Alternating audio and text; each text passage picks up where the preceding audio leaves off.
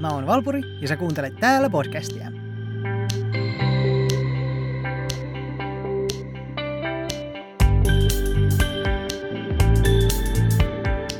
Hyvää itsenäisyyspäivää! Tämä jakso onkin omistettu Tuomakselle, joka antoi ihanaa palautetta ja kertoi, että esseemäiset jaksot on hänen lemppareitaan. No, nyt onkin taas luento edessä. Kun mietitään homoseksuaalisuutta historiassa, useimmalle tulee mieleen antiikin Kreikka. Mulla oli jäänyt käsitys, että se olisi ollut yleisesti hyväksyttyä ja yleistä niihin aikoihin, mutta eksyttyäni lukemaan enemmän aiheesta selvisi, että asenteet homoseksuaalisuuteen antiikin Kreikan aikaan on erittäin väitelty aihe. Homoseksuaalisia suhteita asetettiin kolmeen eri kategoriaan. Aikuisen miehen ja nuoren miehen väliseksi, kahden aikuisen miehen väliseksi ja naisten välisiksi suhteiksi. Homoseksuaalisuuden konseptia ei ollut olemassa samalla tavalla antiikin kreikkalaisille, kuten mitä meillä on nykyaikana. Sitä ei katsottu joksikin identiteetin osaksi, vain pelkästään seksuaaliseksi aktiksi. Kenneth Doverin mukaan, joka julkaisi 1978 kirjan Kreikkalainen homoseksuaalisuus, seksi oltaisiin nähty niin, että joko osallistuja oli aktiivinen penetroija tai passiivinen penetroitama. Dover esitti, että aikuisten miesten välinen suhde oli suuren stigman alla ja että erityisesti penetroitava osapuoli olisi saanut suurimman osan häpeästä, sillä hänet katsottiin naisellistavan itsensä. Yleisesti sosiaalisesti hyväksytty homoseksuaalisuuden muoto miesten välillä oli aikuisten miesten ja murrosikäisten poikien välillä, joita kutsuttiin pederestiaksi. Doverin mukaan pederestian traditiossa aktiivinen ja passiivinen polarisointi yhdistettiin dominoivan ja alistuvan sosiaalisiin rooleihin. Aktiivinen rooli yhdistettiin maskuliinisuuteen, korkeampaan sosiaaliseen asemaan ja aikuisuuteen, kun passiivinen rooli taas assosioitiin feminiinisyyteen, alempaan sosiaaliseen asemaan ja nuoruuteen. Monen tutkijan mielestä pederestian uskotaan polveutuneen dorianalaisesta initiaatiorituaalista. Dorilaiset olivat viimeinen heimo, joka matkusti Kreikkaan, ja heidät kuvaillaan usein machoiksi erittäin maskuliinisessa kulttuurissa. Näiden teorioiden osien mukaan Bederestia alkoi Dorianin Kreetan saarella, jossa aikuiset miehet kidnappasivat suostuvaisia nuoria.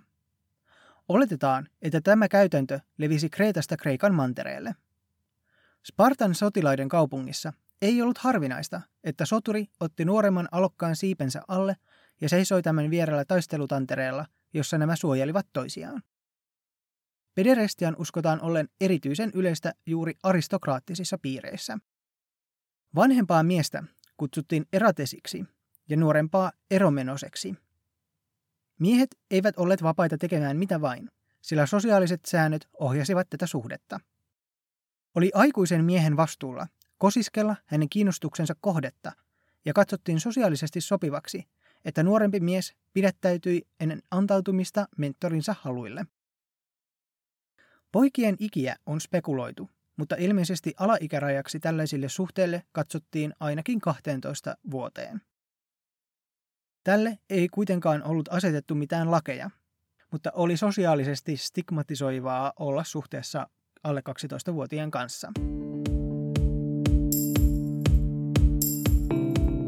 Pederestiaalinen suhde saattoi jatkua siihen asti, että eromenokselle alkoi kasvaa kunnolla karvoitusta, jolloin tämän nähtiin olevan aikuinen mies. Eratesien ikä oli yleensä yli 20 ja hän toimi mentorina eromenokselle, tarjoten koulutusta, suojelua, rakkautta sekä toimi roolimallina. Aikuisikään saavuttuaan miesten oletettiin menevän naimisiin naisen kanssa ja saavan lapsia, erityisesti poikia, joten järjestely ei ollut koskaan tarkoitettu pitkäikäiseksi. On olemassa monia kuvauksia savivaaseissa, jotka näyttävät, kuinka vanhempi rakastaja, Erastes, liehittelee poikaa, eromenosia. He näyttävät olevan eri-ikäisiä. Eratesilla on parta ja ottaa aktiivisen roolin, kun nuoremmalla ei ole partaa ja pysyy passiivisena. Hän ei koskaan ota aloitetta, näyttää ujolta eikä koskaan innostuneelta.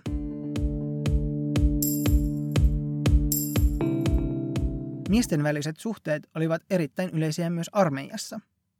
Thebanin pyhä joukko oli kuuluisa eliittisotilasyksikkö, joka koostui 150 parista miesrakastajia.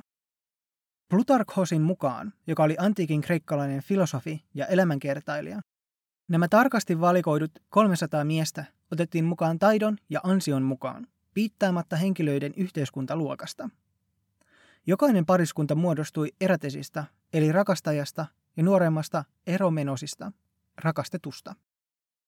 Ensimmäinen säilynyt maininta pyhästä joukosta oli vuonna 324 ennen ajanlaskua, mutta yksikkö itse perustettiin noin 379 vuotta ennen ajanlaskua. Jotkut katsovat kunnian rakastajista koostetun armeijan ideasta Platolle, joka kirjoitti symposiumin, joka on käytännössä hypoteettista keskustelua monien hahmojen kesken. Yksi näistä hahmoista, Phaedros, toteaa, että armeija, joka koostuu kokonaan miesrakastajista, olisi pelkoa herättävä, sillä jokainen henkilö taistelisi ylläpitääkseen kunniansa rakkaansa edessä.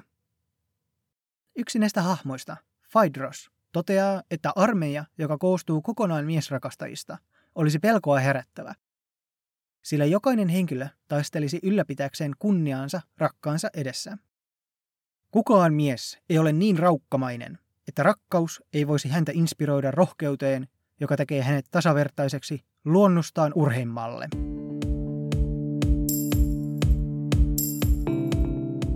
Seuraava on käännetty Plutarkhosin kirjoittamasta Peloidipasin elämänkerrasta, joka oli Thebian pyhässä joukossa. Sillä miehet samasta heimosta ja perheestä arvostavat toisiaan vähän, kun vaara uhkaa. Mutta joukko, joka on yhdistetty ystävyydestä, jonka pohjana on rakkaus, ei voi koskaan rikkoutua ja on voittamaton. Sillä rakastajia hävettää olla ala-arvoinen rakastettunsa edessä ja rakastettu rakastajansa. Niinpä he syöksyvät vaaraan toistensa avuksi. Eikä tätä voi ihmetellä, sillä he arvostavat poissa olevaa rakastajansa yllä muiden läsnäolijoiden. Esimerkkinä on mies, joka vihollisen iskiessä tappavaa iskua anoi hartaasti tämän pistävän häntä rintaan, jotta hänen rakastajansa ei punastuisi nähdessään hänen kaatuneen iskusta selkään. Tämä traditio on yhteydessä Iolasiin, joka avusti Herkulesta tämän urotöissä ja taisteli tämän rinnalla, sekä oli tämän rakastettu. Aristoteles huomioi, että jopa näinä aikoina rakastavaiset vannovat uskollisuuttaan Iolasin haudalla. On toten todennäköistä, että joukkoa kutsuttiin pyhäksi tämän takia, kuten Plato kutsuu rakastajaa pyhäksi ystäväksi. On todettu, että joukkoa ei oltu lyöty ennen Kajoraneaan taistelua, ja kun Philip voittonsa jälkeen katsoi kaatuneita ja saapui paikkaan, jossa nämä 300 olivat taistelleet hänen falangiaan vastaan, ja nyt makasivat kuolleina yhdessä, hän pohti. Ja kun hän ymmärsi tämän olleen joukko rakastajia, hän kyynelehti ja sanoi, menehtykään jokainen mies, joka epäilee, että nämä miehet joko tekivät tai kärsivät minkäänlaisesta ala-arvoisuudesta. Antiikin Kreikassa oli häpeällistä aikuisiässä pysyä passiivisena partnerina, ja vielä pahempaa oli, jos mies antoi itsensä tulla penetroitavaksi. Kreikkalaisilla oli jopa halveksiva kuvaus tällaisille ihmisille, joita he kutsuivat sanalla kinadoi. He olivat toisten kansalaisten pilkan kohteena, etenkin koomikoiden. Esimerkkinä Aristofanes, ateenalainen näytelmäkirjailija, joka kuvasti heitä naisiksi pukeutuneina rintaliiveineen, perukkeineen ja hameineen, ja kutsui heitä europryoktoksi. En ihan varmaa ole, että miten tuo kuuluisi oikeasti lausua, mutta tämä tarkoittaa leveäperseisiksi. Tässä teoreettisessa rekonstruktiossa seksuaaliselle käyttäytymiselle vanhempi rakastaja on esitetty jonkinlaisena korvaajana isälle – hän on auttamassa rakastaan matkalla aikuisuuteen ja mieheyteen sekä opastaa aikuisten tavoille. Hän osoitti kiintymystään erilaisilla pienillä lahjoilla, kuten eläimillä, lihanpaloilla, savikiekoilla, öljyllä, seppeleillä, leluilla tai rahalla. Tämän tyyppinen rakkaussuhde oli nykyajan teoriaan mukaan pohjautunut seksuaaliseen vastavuoroisuuteen. Tätä pedagogista pederestianiikkaa on alettu haastamaan joukoittain erilaisilla julkaisulla, kuten Charles Huppertin vuonna 2000 ilmestynyt Eros Dikaios. Heino van Dolen kirjoittaman artikkelin mukaan on selvää, että homoseksuaalisuus ei rajoittunut pelkästään pederestiaan, ja että todisteita täytyy tutkia tarkemmin. Esimerkiksi jokaisella vanhemmalla eratesilla ei ollut partaa, ja vaikuttaa nykyaikaiselta tarinoililta, että eromenos ei koskaan ollut kiihottunut.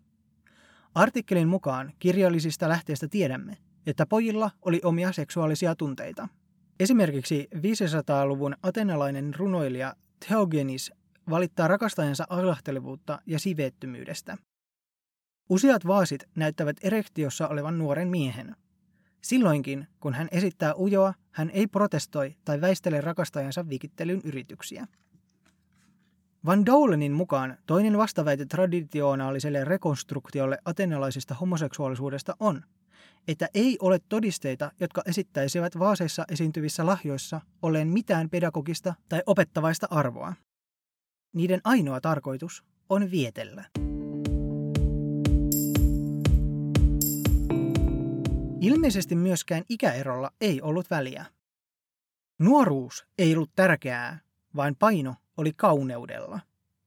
Antiikin aikainen miesihanne oli seuraava. Leveät hartiat, kookas rintakehä, lihakset, ampiaisen vyötärö, ulkonevat pakarat, suuret reidet ja pitkät pohkeet. Miehen otsa ei saanut olla liian korkea, nenän oltava suora ja hänellä täytyy olla ulkoneva alahuuli, pyöreä leuka, haukan silmät ja leijonan hiukset. Hänen genitaalinsa täytyy olla pienet, sillä suuret penikset omaavat miehet näyttivät apinoilta. On olemassa monia kuvia pojista kosiskelemassa poikia, poikia pelaamassa seksuaalisia pelejä ja aikuisia miehiä harrastamassa seksiä.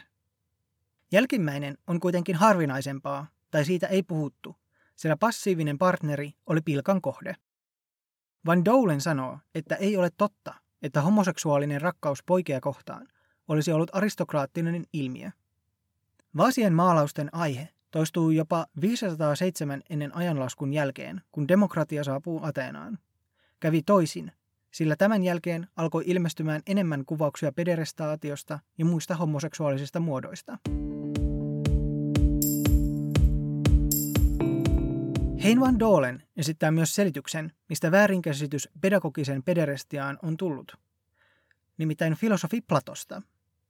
Hän on maalannut kuvan opettajastaan Sokratesista, joka Plato omin sanoin kuvastaa olleen boy crazy, hulluna poikiin. Hän kadotti järkensä ollessaan kauniiden poikien läsnäolossa. Jonkinlainen mania otti hänet haltuunsa, jota hän vastusteli vaivoin. Hän valitti usein avuttomuudestaan nuorten edessä ja kertoi vaikeiden kysymysten esittämisen ja filosofian opettamisen ainoaksi tavaksi selviytyä tilanteesta.